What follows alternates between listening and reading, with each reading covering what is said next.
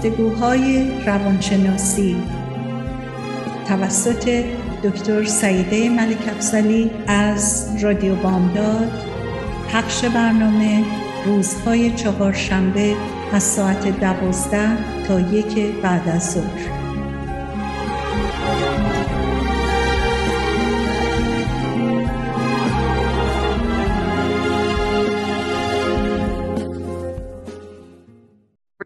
سلام بسیار گرم خدمت دوستان و شنوندگان عزیز رادیو بامداد. خوشحالم چهارشنبه دیگر با شما هستم. اگر که برنامه منو در هفته گذشته بهش توجه نداشتین و نرسیدین گوش بدین من هفته گذشته راجب کتاب هنر ورزیدن استاد و روانشناس بزرگ دکتر ایرک فروم صحبت کردم. کتاب های متعددی دارم ولی این کتاب هنرش ورزیدنشون در سالهای هفتاد و حتی قبل از اون بسیار مورد نظر بود و پرفروشترین و بهترین کتاب در یک زمان شناخته شد و هنوز هم کاربردهای زیادی داره. من هفته گذشته بیشتر در مورد مقدمه از این کتاب صحبت کردم و رسیدیم به اینجا که بیشتر جنبه های کلی فلسفی راجبش صحبت شد. اما امروز می‌خوام ادامه صحبتم رو برسم. بیشتر باز هم یه زمینه از مقدمه و بعد به هنر اشورزیدن اصلی. صحبت از تفاوت ها بود و جوامع صنعتی پیشرفته به چه صورت افرادش زندگی می‌کنن و با هم ارتباط دارن و ایشون در ادامه صحبتشون که من دفعه پیشم یه مقداری صحبت کردم از جمعه های فلسفی، مذهبی، اجتماعی و کاربردی راجع به مسئله ارتباطات صحبت می‌کنن چون ایشون یک روانشناس اجتماعی هم هستن. در ادامه صحبتشون میگن دیدگاه مذهبی در حقیقت برابری رو به این صورت معنی میده که ما همه فرزندگان پروردگاریم. همون سرشت الهی رو داریم. در نتیجه باید به همدیگه احترام بذاریم و تا اینکه بتونیم این یکی بودنمون رو به واقعیت برسونیم. این واقعیت که هر کدوم از ما دارای یک ذات استثنایی و منحصر به خودمون داریم. یک چنین اعتقادی منحصر به فرد تقریبا در افرادی که دارای یک اعتقاداتی هستند وجود داره. مثلا در تالمادک اینطور اومده که هر کس یک زندگی فردی رو نجات بده مثل این میمونه که یک دنیایی رو نجات داده. و یا اینکه اگه زندگی کسی رو نابود بکنه مثل این میمونه که دنیایی رو نابود کرده.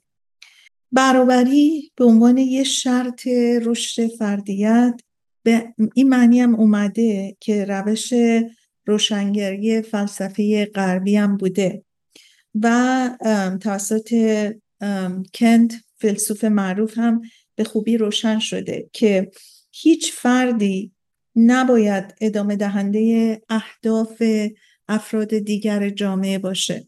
یعنی بازیچه دست دیگران قرار بگیره و ادامه اهداف بی پایان و پایان نیافته اونا رو دنبال کنه.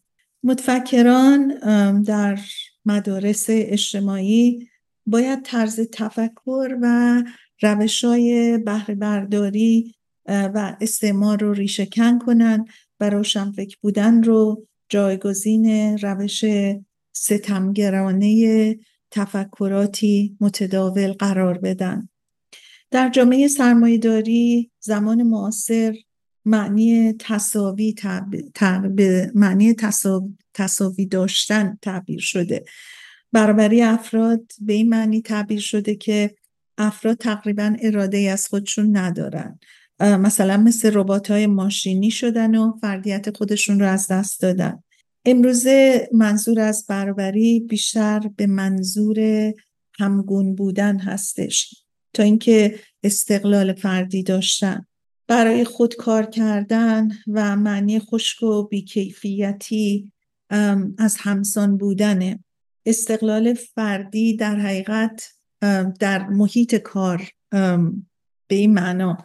همسان بودن افراد در یک خط کاری و حرفه‌ای که مشغول کار هستن استقلال فردیت گفته میشه. یعنی یه نوع سرگرمی همسان داشته باشن همون روزنامه همیشگی رو بخونن همون احساسات همسان و نظر به آینده مشابه رو داشته باشن. در این رابطه به بعضی از مسائل برابری مثل مثلا زنها و مردها باید با تردید نگاه کرد. چون این فلسفه که زنها با مردا هیچ فرقی ندارن یه مسیریه که تفاوتها رو نابود کرده و هزینه سنگینی رو که زنان برای آزادیشون پرداختن نابود کرده. البته هیچ کسی رو در حقیقت آزادیشو نمیشه ازش سلب کرد. این رو باید بدونیم. جامعه فعلی که در حقیقت این تفاوت رو از بین برده این رو شعار خودش قرار داده که در حقیقت زن و مرد از دو جنس مساوی هستن در حالی که این تفاوت ها رو نادیده گرفتن. در حال در حقیقت نابود شدن شاید بگیم که حتی این رابطه های طبیعی بین زن و مرد هم شده. و جامعه معاصر در دنیا این روند برابری و تصاوی رو در حقیقت تایید می‌کنه که در اون اثر فردی باقی نمیمونه و تک تک افراد مثل واحدهای همسان همانند یک ذرات اتمی در حقیقت هستند که هیچ استکاک و اشکالی به طور یک پارچه در حقیقت حس نمی‌کنن که خودشون متوجه باشن چطوری دستورات و فرمانها رو دارن اطاعت می‌کنن.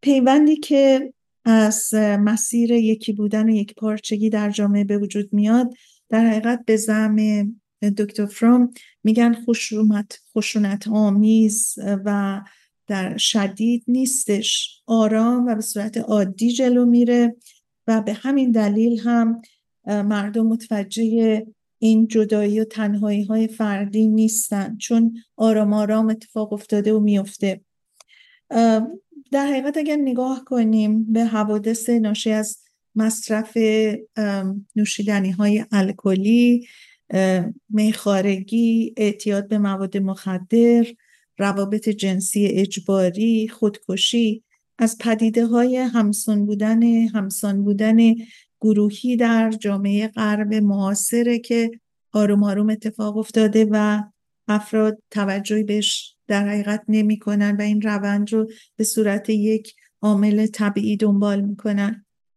خب به هر حال این روند با ذهن انسان سالم تفاوت داره و در حقیقت ظاهرا به عنوان یک رویگرد یک اتفاق طبیعی انسان ها به دنبالش میرن.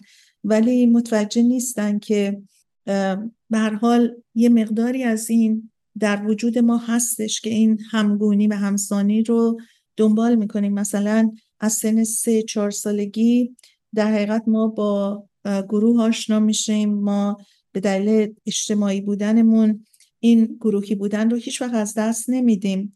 حتی تا زمان خاکسپاری. یعنی در آخرین مقطع زندگیمونم با همون الگوهای همسان گروهی و یکی بودن همه مراسمون انجام میشه. حالا علاوه بر همسان بودن به عنوان یک راه حل برای استراب و تنهایی انسان فاکتور یا عامل دیگر رو هم باید در نظر بگیریم و اون کارهای روزانه و سرگرمی و تفریح های روزمره است.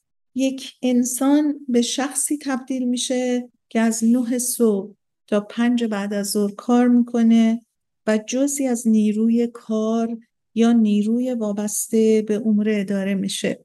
اون به تنهایی نمی‌تونه کاری انجام بده یا قدمی برداره چون مسئولینی که در بالا هستن برای اون خط مش رو تعیین می‌کنن.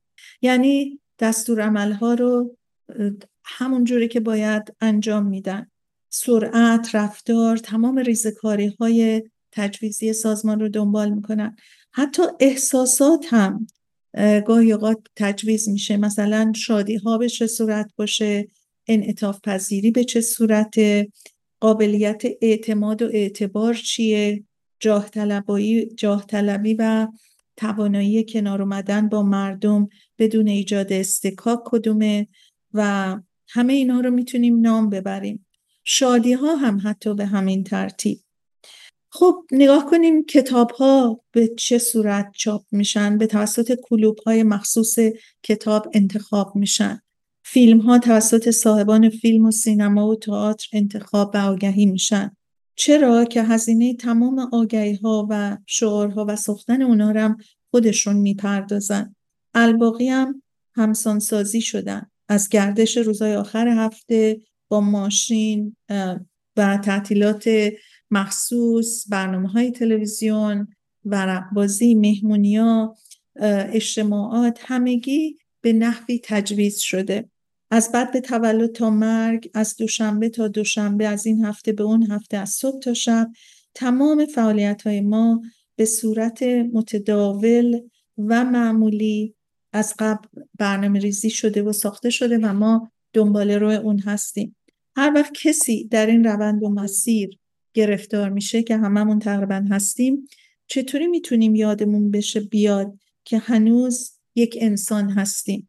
چطور می‌تونیم از یاد نبریم که هر کس برای خودش یک فرد استثنائیه فردی که یک بار شانس زندگی کردن در این عالم هستی رو داره؟ با آرزو و امیدهای فراوان و ناامیدیها با غمها ترسها یا اشتیاق فراوان برای عشق و وحشت از جدایی و تنهایی سر می‌کنه. راه حل دیگه برای دستیابی به اتحاد یا پیوند فعالیت های خلاقانه است. هنری که هنرمند به دنبال اونه و یا صنعتی که صنعتگر دنبال می‌کنه. و تلاش می‌کنه که به اون برسه. در هر نوع خلاقیتی فرد خلاق خودش رو با اون خلق یکی می‌بینه و یک اتحاد بسیار قوی به وجود میاره. تجربی که داره تجربیه که از وجودش برمیاد. مجسم کنید نجاری که سازنده میزه زرگری که یه قطعه طلایی رو ازش یک جواهر زیبا طراحی می‌کنه یا دهخانی که ذرت میکاره و یا نقاشی که خلاق یک تصویر میشه.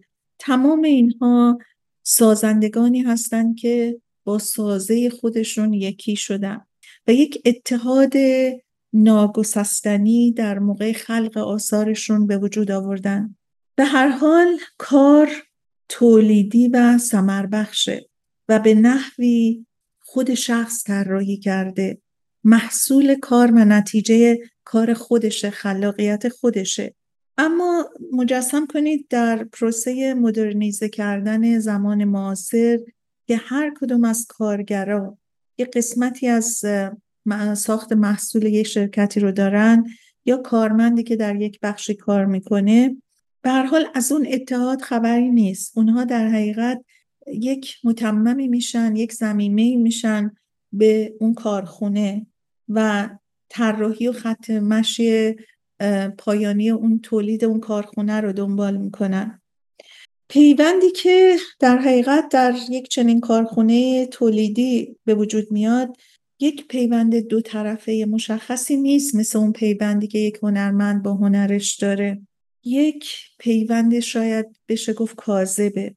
اینا قسمت هایی از پاسخ به این مسئله هستی و ارتباطات و نیاز فردی به عشق ورزیدنه.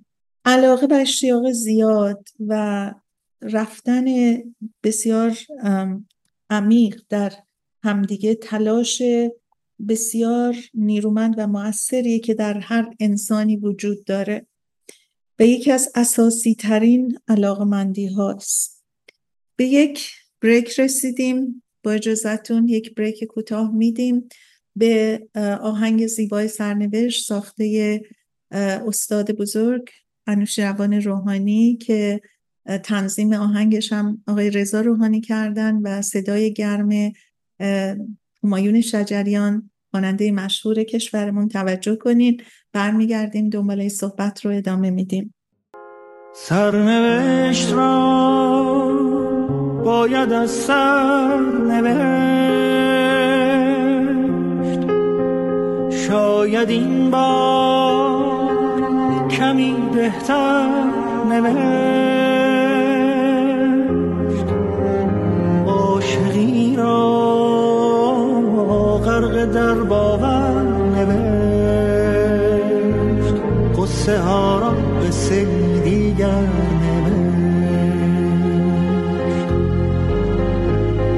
از کجا این باور آمد که گفت گر رود سر بر نگردد سر.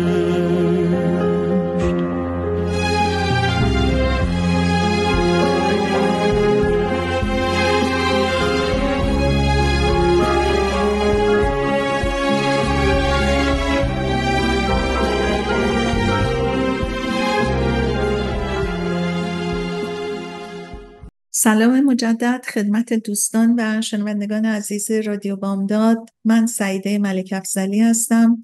در گفتگوهای روانشناسی با شما که روزهای چهارشنبه از ساعت دوازده تایی که بعد از ظهر از رادیو بامداد پخش میشه.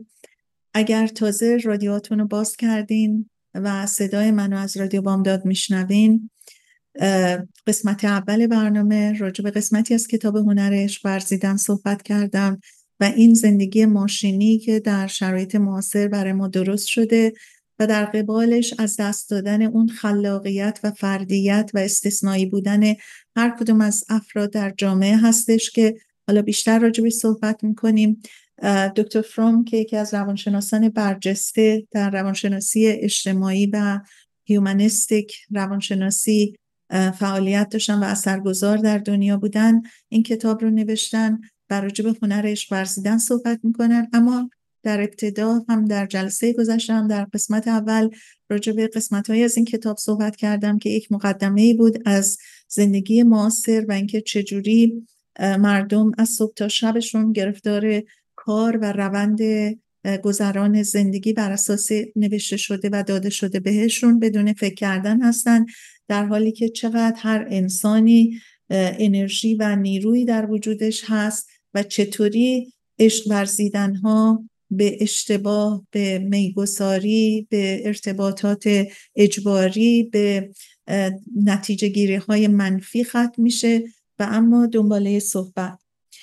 گفتیم که علاقه و اشتیاق در این در انسان به شدت وجود داره برای علاقمندی ها و ارتباط ها و در رابطه با در حقیقت عشق اگه بخوایم صحبت بکنیم رابطه و اتحاد بین دو نفر رو می‌تونیم عشق بگیم و آمیختگی رو می‌تونیم از راه های مختلف به دست بیاریم.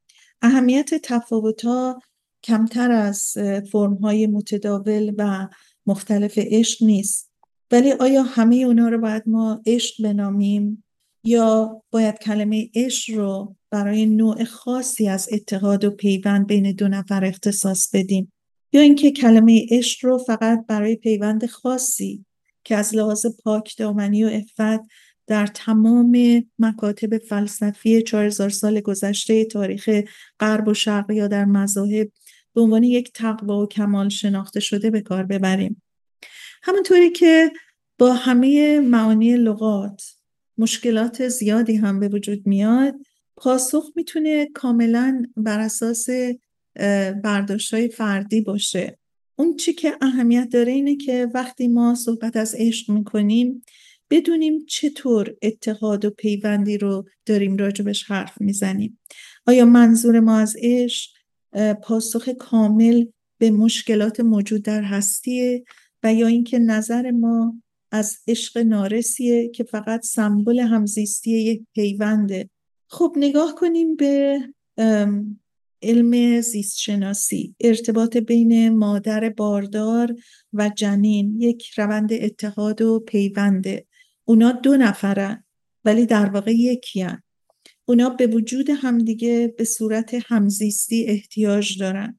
جنین به عنوان قسمتی از وجود مادرش اون چی رو که احتیاج داره از بدن مادرش کسب می‌کنه. مادر هم که همه دنیای اونه به جنین غذا رسانی می‌کنه اون رو محافظت می‌کنه به این ترتیب. ولی زندگی خود مادر به توسط نوزاد داخل بدنش در حقیقت تکامل پیدا می‌کنه. از لحاظ روانی پیوند و اتحاد همگون در دو بدن مجزان ولی روح و روانشون همون ارتباط و پیوستگی نزدیک رو با هم داره و یکی بودنه. فرم منفعل این همزیستی و اتحاد تسلیم شدنه که به زبان علمی و پزشکی ما اون رو مازوخیست میگیم. یعنی فردی که مبتلا به مازوخیسته برای رهایی از خودش احساس غیرقابل تحمل تحمل تنها تنهایی و جدای خودش رو جزی از وجود فرد دیگه می‌دونه. فردی که اون رو راهنمایی می‌کنه اون رو محافظت می‌کنه اکسیژن و زندگی بهش میده. قدرت کسی که به او تسلیم میشه در حقیقت افزایش قدرت اون مازوخیست رو بیشتر می‌کنه و به خودش میگه که اون همه قدرته و من جزی از اون هستم. فرد مازوخیستی هیچ وقت احتیاج به تصمیم گیری نداره. هیچ وقت عملیات ریسکی انجام نمیده و هیچ وقت تنها نمیمونه. اما هیچگاه هم مستقل نخواهد بود. اون تمامیت و یک پارچگی هیچگاه پیدا نخواهد کرد و هیچ وقت کاملا متولد نشده. خب ما می‌دونیم که از لحاظ مذهبی یک چنین رابطه رو در حقیقت رابطه بت و بت پرست می‌خوانیم. چرا که بت پرستی یک مکانیزم اصلی رابطه عاشقانه مازوخیستیه که با تمام تمایلات آمیخته شده. در این حالت تسلیم شدن فقط روح و ذهن فرد به تنهایی نیست بلکه تمام وجودش رو تسلیم کرده. تسلیم شدن مازوخیسمی می‌تونه سرنوشت انسان و بیماریاش رو موسیقی موزون یا رسیدن به اوج لذت رو توسط مثلا فرزن مواد مخدر یا خواباور رقم بزنه و باعث بشه که انسان انسجام به دست بیاره و در حقیقت آلت دست و ابزار یه شخص دیگه بشه یا به چیزی بجز وجود خودش مبدل بشه که دیگه احتیاجی به حل مشکلات زندگیش نداره. حالت فعال این نوع پیوند آمیزشی سلطجویی یا غلبه است که اگه بخوایم از اصطلاح روانشناسی باز استفاده کنیم سادیسم در برابر مازوخیسم میشه. فرد سادیسمی شخص دیگری را اسیر خودش می‌کنه تا بتونه از زندان تنهایی خودش رهایی پیدا کنه. این فرد سادیسمی با بزرگ نمایی و جلوه دادن خودش باعث پرستش فرد دیگه و مجذوب شدن افراد دیگه به خودش میشه که همه به اون متکی هستن و ازش فرمان برداری می‌کنن. از طرف مقابل فرد مازوخیست در حقیقت داره به استثمارگری فرد سادیسمی کمک می‌کنه. و اگر ما این تفاوت فاحش رو بین مازوخیست و سادیسم نگاه بهش بکنیم به دقت از لحاظ احساساتی این تفاوت حتی عمیقتر هم میشه. تفاوت بین اونا اونقدر به اندازه وچه اشتراکی که با هم دارن نیست. آمیختگی بدون همسان بودن تکاملیه. اگه این مسئله رو خوب واقعا بررسی بکنیم دیگه در مقابل عکس های رفتار مازوخیسم و سادسمی به خصوص در برابر اعتراضات متعجب نیستیم. عکس هیتلر مثلا در مقابل مردم در ابتدا یک رویه سادیسمی بود ولی در برابر سرنوشت تاریخ و قدرت برتر در طبیعت عکس عمل در طبیعت عکس عمل مازوخیستی داشت. پایان کار خودکشی در میان تخریب و ویرانی ها به اندازه آرزوی موفقیتش یک سلطه کامل بود. به عکس در برابر این پیوند آمیزشی عشق تکامل یافته اتحاد و پیوندیه که نگهدارنده و حفاظت کننده تمام خصوصیات فردیه. عشق یه قدرت فعال در بین انسان هاست نیرویی که دیوارهای جدایی بین افراد رو میشکنه و باعث به وجود اومدن اتحاد بین انسان ها میشه. عشق باعث غلبه کردن به تنهایی و جدایی میشه. در عین حال اجازه میده که فرد خودش باشه. و تمامیت خودش رو حفظ کنه. در عشق این تضاد به وجود میاد که دو تا آدم یکی میشن و در عین حال این تضاد به صورتیه که در عین یکی شدن اونها دو تا فرد از هم مجزا هستن. اگه ما بگیم عشق یه فعالیت لغت فعالیت رو به صورت مبهم به کار بردیم و معنی واحد و مشخصی در رابطه با عشق رو از اون دریافت نکردیم. در دوران مدرن معاصر این کلمه رو وقتی استفاده می کنیم که با کاری که انجام میدیم هزینه که می‌کنیم انرژی که صرف می‌کنیم تغییراتی به وجود بیاریم. بنابراین یه فرد وقتی فعال تلقی میشه که کسب و کار داشته باشه پزشکی بخونه بدون توقف کار کنه یا یه ورزشکار حرفه‌ای باشه. اون چه که بین تمام این فعالیت ها مشترکه اونا هر کدوم به سوی یک هدف خارجی هدایت میشن تا اون هدف رو به انجام برسونن و به دست بیارن. اون چه که در نظر گرفته نشده انگیزه برای انجام این فعالیت برای مثال فردی رو در نظر بگیریم که به دلیل تنهایی و نداشتن امنیت کافی به صورت مکرر و پی در پی دنبال فعالیت کاریه و یا فرد دیگری رو در نظر بگیریم که به دلیل جاه طلبی یا هرس برای کسب درآمد مشغول فعالیت اجتماعی شده.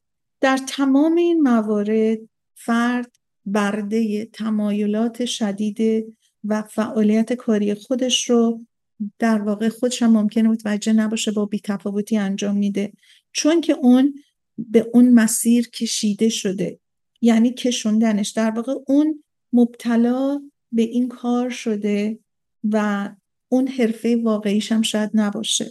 از طرف دیگه یه شخصی هم یه گوشه نشسته در فکر فرو رفته در برابر خودش هیچ هدفی به جز خودش و آگاهی از تنها بودنش با دنیا تجربه نداشته و به این دلیل اون رو منفعل مینامیم در جامعه.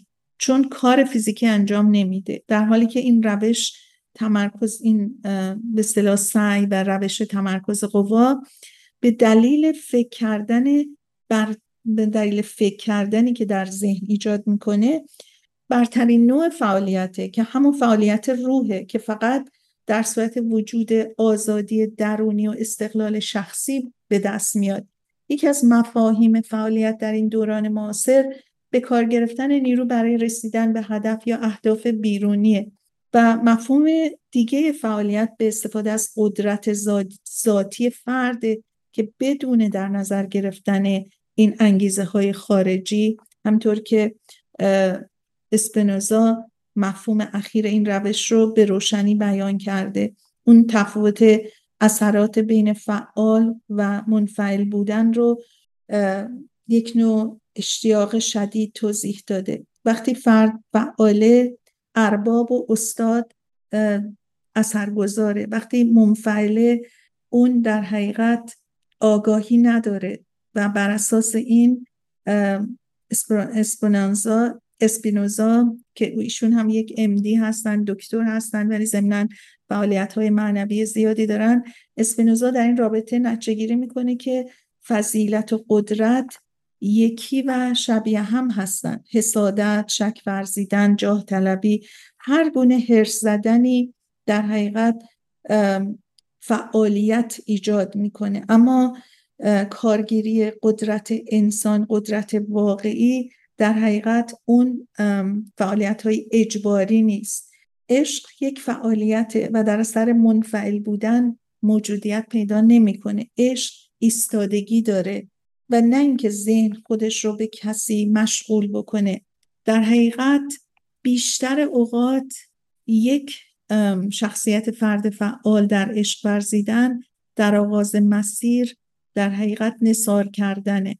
به یک بریک دیگه رسیدیم. با اجازتون یک توقف کوتاه در صحبت می‌کنیم. مجددا به دنباله آهنگ زیبای سرنوشت گوش میدیم. برمیگردیم دنباله صحبت رو ادامه میدیم.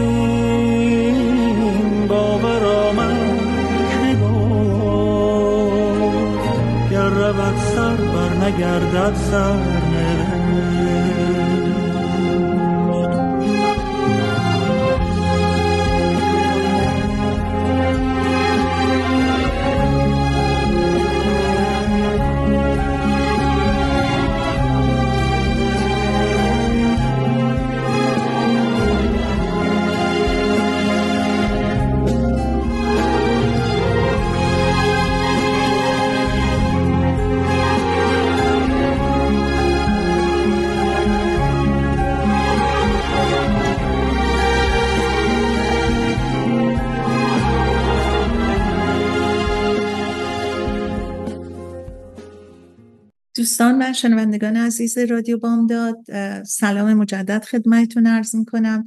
من سعیده ملک افزلی هستم. در گفتگوهای روانشناسی با شما و اگر تازه رادیوتون رو باز کردین صدای منو از رادیو بامداد میشنوین. من روزهای چهارشنبه از ساعت دوازده تا یک بعد از ظهر با شما هستم و صحبتهای مختلفی اه، از مطالب دریافتی از نشریه ها و از کتاب های روانشناسی که همه بر اساس ریسرچ یا تایید و ترغیب روانشناسان بزرگ هستش باهاتون صحبت می‌کنم. ما پادکست های زیادی هم در رادیو بامداد داریم که دعوتتون می‌کنم به پادکست های ما رجوع بکنین. اگر به سایت رادیو بامداد تشریف ببرین و در قسمت بالا پادکست ها رو اگر تا, تا تیترهای برنامه های مختلف هست یکیش هم پادکست هاست که اگر روش کلیک بکنین گفتگوهای روانشناسی یه قسمتی از اون هستش که می‌تونین تیترهای مختلف صحبت های ما رو بشنوین. ما حدود شاید بیش از 80 اه، پادکست از برنامه فارسی روانشناسی در گفتگوهای روانشناسی داریم. و شاید بیش از 200 پادکست صحبت های انگلیسی با دو تن دیگر از روانشناسان هستش که روزهای شنبه و یه شنبه از رادیو بامداد پخش میشه و شما می‌تونین در ساعت های مناسب خودتون گوش بدین. قسمتی از این پادکست ها با دوست و همکار عزیزم دکتر شهرام اردلان انجام شده و قسمت دیگرش من خودم صحبت کردم. به هر حال اگر تازه رادیوتون رو باز کردین قسمت اول و دوم برنامه رو نشنیدین من امروز دنباله صحبتم رو از هنرش ورزیدن دکتر اریک فرام یکی از روانشناسان برجسته که در دنیا اثرگذار بودن و هنوز هم مطالبشون مورد مطالعه قرار می‌گیره صحبت می‌کنم. در ادامه صحبت صحبت از این بود که به هر حال رسیدیم به اینکه تفاوت هنر عشق ورزیدن و فعال بودن عشق یعنی چی؟ ما وقتی که میریم دنبال کارهای روزمره به نوعی فعالیت می‌کنیم. اما اگه یکی در درون خودش وقت صرف کنه و به آگاهی درونی خودش برسه ما اون رو یه آدم منفعلی می‌بینیم. آیا این نچگیری های ما درسته؟ آیا حاصل زندگی در حقیقت همین کارهای روزمرگی و همین دنبال رو بودن روندیه که برای ما درست شده در فرهنگ و جامعه هایی که ما در آن زندگی می‌کنیم و هش رو نشر می‌کنیم اما فعال بودن در عشق به چه صورته؟ آیا فعال بودن در عشق ورزیدن یعنی نصار کردنه؟ حالا نصار کردن چیه؟ به عکس به ظاهر ساده ای که ممکنه این جواب بشه بهش جواب داد در واقع میشه خیلی پیچیده باشه. بیشترین برداشت در حقیقت از نصار کردن به زعم عموم محروم شدن و یا قربانی شدنه. یعنی کسی که نصار می‌کنه ما فکر می‌کنیم که چقدر داره زیادی از خودش مایه می‌ذاره و زیادی داره نصار می‌کنه. این باور در حقیقت در بین افرادی وجود داره که هنوز به مرحله تکاملی پذیرا بودن و قبول کردن از خود گذشته واقعا بودن نرسیده باشن. یا اینکه فقط گرایششون به جمعآوری و اندوختن باشه. رفتار اجتماعی پسندانه شخصیت معمولا به نحویه که حاضرن چیزی به کسی بدن ولی در صورتی که بتونن متقابلا چیزی دریافت بکنن. این از نظر عموم یه چیز متداول و متعارف و درست شناخته میشه. اگه در برابر چیزی که دادن دریافتی نداشته باشن حس می‌کنن که سرشون کلا رفته یا یه کلاهبرداری در کار بوده. این افراد دادن چیزی رو در حقیقت یک اتفاقی می‌دونن که سعی می‌کنن راجبش فکر کنن و تونجایی هم که میشه ازش امتناع کنن ازش دوری کنن. چون با دیدی نگاه می‌کنن که فکر می‌کنن اگه یه چیزی رو بدن حالا چه مادی باشه چه هر چیز دیگه یه چیزی رو به حال در قبالش اگه نگرفته باشن این براشون مساعد نیستش. بعضیا که ثروتی ندارن و شاید مثلا حتی زندگی پرباری هم نداشته باشن اونها هم بر این باورن که نصار کردن یک چیزی باعث فقر بیشتر تو زندگیشون میشه. بعضیا نصار کردن رو فضیلت می‌دونن و اون رو فداکاری به حساب میارن چون دادن چیزی به دیگران رو راجبش به سختی و دشواری انجام دادن. نصار کردن رو نوعی از خودگذشتگی می‌دونن و بر این باورن که بهتره که نصار کرد تا اینکه دریافت کرد و رنج کشیدن دادن چیزی به دیگران بهتر و بالاتر از احساس دریافت کردنه. برای شخصیت فعال و سازنده نصار کردن مفهوم متفاوتی داره. نصار کردن از برترین پتانسیل های انسانیه. در هر نصار کردنی انسان قدرت و توانایی ثروت خودش رو تجربه می‌کنه. تجربه نیروی حیات قدرت درونی که شادی آوره و شادمانی آوره. به هر حال کار سختی نیست قدرت این داستان رو واقعا بفهمیم. نگاه کنیم به مادری که خودش رو به کودک در حال رشدش اهدا می‌کنه. اون به بچه شیر میده گرمای بدنش رو میده و اگر این کار رو نکنه در حقیقت در مسیر زندگی خودش دردش رو می‌کشه. در این دنیای مادی که ما درش هستیم نصار کردن به معنی ارزشمند بودن انسانه و اون آدمیه که با علاقه ایثار می‌کنه. محتکر یا ذخیرگر همیشه استراب از دست دادن چیزی رو داره. از دیدگاه روانشناسی این فرد ذخیرگر یک فرد فقیر و ضعیف محسوب میشه. هر کس که توانایی بخشیدن از خودش رو داره ثروتمند واقعیه. اون در حقیقت فرد قادریه که از هستی خودش به دیگران میبخشه. فقط تنها فقط تنها کسی از این نعمت محروم میشه که نتونه از حداقل ضروریات زندگیش بر بیاد و به همون اندازه ای که وابسته به دارایی واقعیشه اینطور به نظر می‌رسه که فقرا و قشر ضعیف در حقیقت با همه نداشتنشون باز هم بخشنده تر از افراد متمول هستن. در حال واقعا فقر و نداشتن می‌بینیم که چقدر باز هم از همون اندازه حتی مثلا در این جامعه ما متوجه شدیم که حتی هوملس ها بعضی وقتا میرن پنیاشون رو میریزن توی یک جایی که مثلا دارن کمک می‌کنن به بیمارای سرطانی یا برای غذای کودکانی که غذا ندارن. بنابراین در فرهنگ بعضی افراد این یه چیز شخصیه. درسته که جوامع هم ممکنه در موردش صحبت بکنن ولی اعتقاد شخصی آدما باعث بخشندگیشون میشه.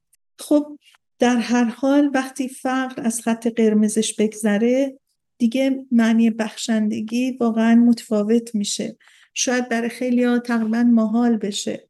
فقط باعث این رنج میشه که این فرد چرا نداره که بتونه نصار کنه. اما بخشندگی فقط بخشندگی مادی نیست. این ارزش ها فقط بخشندگی های مادی نیست. مثلا می‌دونیم که در نهاد بشر انقدر چیزهای با ارزش و انرژیزا نهفته شده که اصلا قابل مقایسه با بخشش های مادی هم شاید نباشه. یعنی اینکه آدم از زندگیش از وجودش نصار بکنه. احساسات خوشی که به افراد میبخشه شادی که به دیگران میده اطلاعاتی که در اختیار دیگران می‌ذاره اخلاق خوشی که نسبت به دیگران نشون میده در غمها و ناراحتی ها خودش رو شریک می‌دونه به شکوه ها و شکایت های مردم گوش میده و می‌رسه. از احساساتی که در وجودش هست و به خودش زندگی میدن به دیگران میبخشه. تمام اینها دارایی های فردیه که نیازی اصلا به حتی مادیات نداره. و ما می‌تونیم از لذت نفیس بخشیدن واقعا متعالی بشیم و سرشار بشیم. اما در حال در هر حال موقع نصار کردن چیزی در عوضش به ما هدیه میشه که اون موهبت شادمانیه. در اینجا می‌خوام یه نکته رو بگم که انسان رو به عنوان انسان و ارتباطش رو با دنیا اگر ارتباطی انسانی فرض بکنیم شما می‌تونین عشق رو با عشق مبادله کنین. اعتماد به نفس رو با اعتماد به نفس. اگه شما از هنر عشق ورزیدن لذت می‌برید و می‌خواین خودتون هم این لذت رو داشته باشین واقعا با این کار هم عشق رو میدین و لذت رو می‌برین و هم عشقی رو که دریافت می‌کنین بهتون شادمانی میده. روابط ما با طبیعت و انسان بخوایم و نخوایم مرتبطه و این در حقیقت در تمام طول زندگی ما بسته یه مقدارش هم به اراده و خواست خودمونه. اگر که ما بدون پیش زمینه عشقی از قبل عشق ورزی می‌کنیم. به این معنایی که روند عشق ما در حقیقت در وجودمون هست و ما با این عشق تولید عشق می‌کنیم. اگه این زندگی از ما یک فرد عاشق پیشه ساخته ولی به ما عشق ورزی رو یاد نداده پس ما عشق کاربردی نداریم. یعنی در حقیقت عشق ما می‌تونه مصیبت بار هم باشه. اما نه فقط در دنیای عشق نصار کردن و دریافت عشق متقابل ما به شادمانی می‌رسیم بلکه ما اگر به عنوان یک طبیب با مریضمون سر کار داریم اگر به عنوان یک معلم و یک آموزگار داریم به دانش آموزامون درس میدیم در هر حرفه ای که هستیم اگر که همدیگر رو به صورت شی نگاه نکنیم و به صورت یک انسان واقعی که با روح و روان هم کار داریم ما رفتاری صمیمانه سودمند و عاشقانه نسبت به هم داریم و واقعیت توانایی در عشق ورزیدن و عمل اهدا کردن و نصار کردن در اون زمان به ما مستولی میشه. بنابراین مهم اینه که ما به زندگی به چه صورت نگاه می‌کنیم و چطوری نصار کردن و بخشیدن رو بهش نگاه می‌کنیم. اگه یک نگاه مادی بهش داریم که میبخشیم که بگیریم اگه یک نگاه مادی داریم که با بخشیدن قدرت خودمون رو نشون میدیم و اگر ما میبخشیم به خاطر اینکه فکر می‌کنیم شاید در جامعه نگاه بهتری به بشه ما در اشتباه محض هستیم چون هیچ کدوم از اونا نه نصارش درسته نه دریافتش عمیقه. به خاطر اینکه چیزی که از وجود دلمون از وجود خودمون برمیاد اون عشقی که خالصه اون عشقی که به یک انسانی که از جنس خودمونه اون رو یک قسمتی از خودمون می‌دونیم. ما در ادبیات غنی که داریم در عرفایی که در تاریخ ادبیات ما شعرهایی گفتن بنی آدم از یک پیکرن. یعنی ما در حقیقت همه با هم اگر خودمون رو ببینیم هرگز نه احساس قدرت بر کسی می‌کنیم نه احساس برتری بر کسی داریم نه عشقی که به کسی میدیم منتظر دریافت هستیم.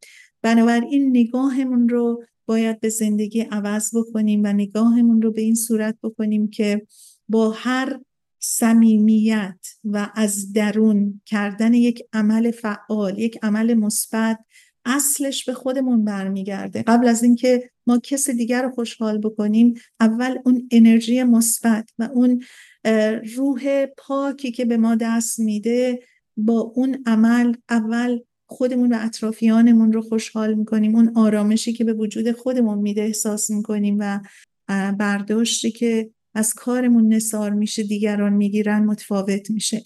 بنابراین در هر حرفه و شغلی که هستیم به جای اینکه دنبال رو باشیم به جای اینکه روند یک فرهنگی رو در اون شغلی که داریم فقط نگاه بهش بکنیم که بر اساس اون کلیشه شادمانی و رفتار و عکس ها و ارتباطاتمون رو داشته باشیم برگردیم به وجود اصلی خودمون که همش سراپا عشق و یکرنگی و پیونده رسیدیم به پایان برنامه. ممنونم که شنونده برنامه من بودین. دنباله این صحبت رو ادامه خواهم داد. براتون هفته بسیار خوشی آرزو می‌کنم. یادتون نره که به رادیو بامداد تشریف ببریم و پادکست های ما رو که تعداد زیادی هستن اگر علاقمند هستین در وقت مناسب بهشون گوش بدین. روز و روزگار به شما خوش.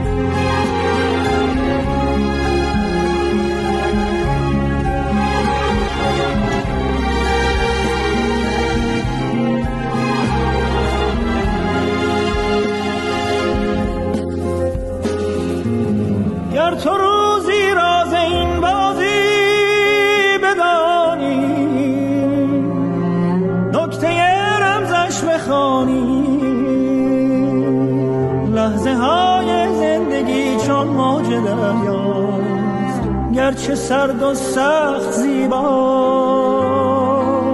موج این دریا گرد از سر گذشته سرنوشتت سر گذشته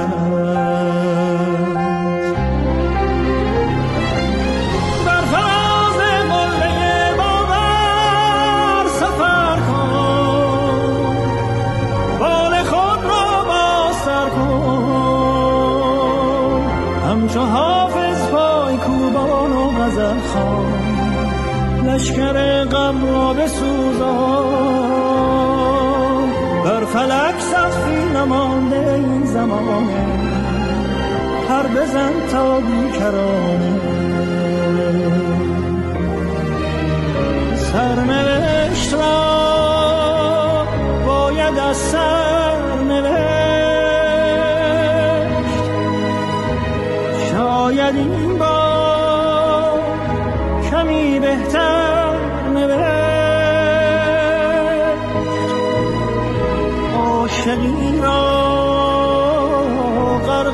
باور نوشت. قصه ها را به سیری گر از کجا این باور آمد که گفت گر رود سر بر نگردد سر نوشت. به از سر نوشت. از سر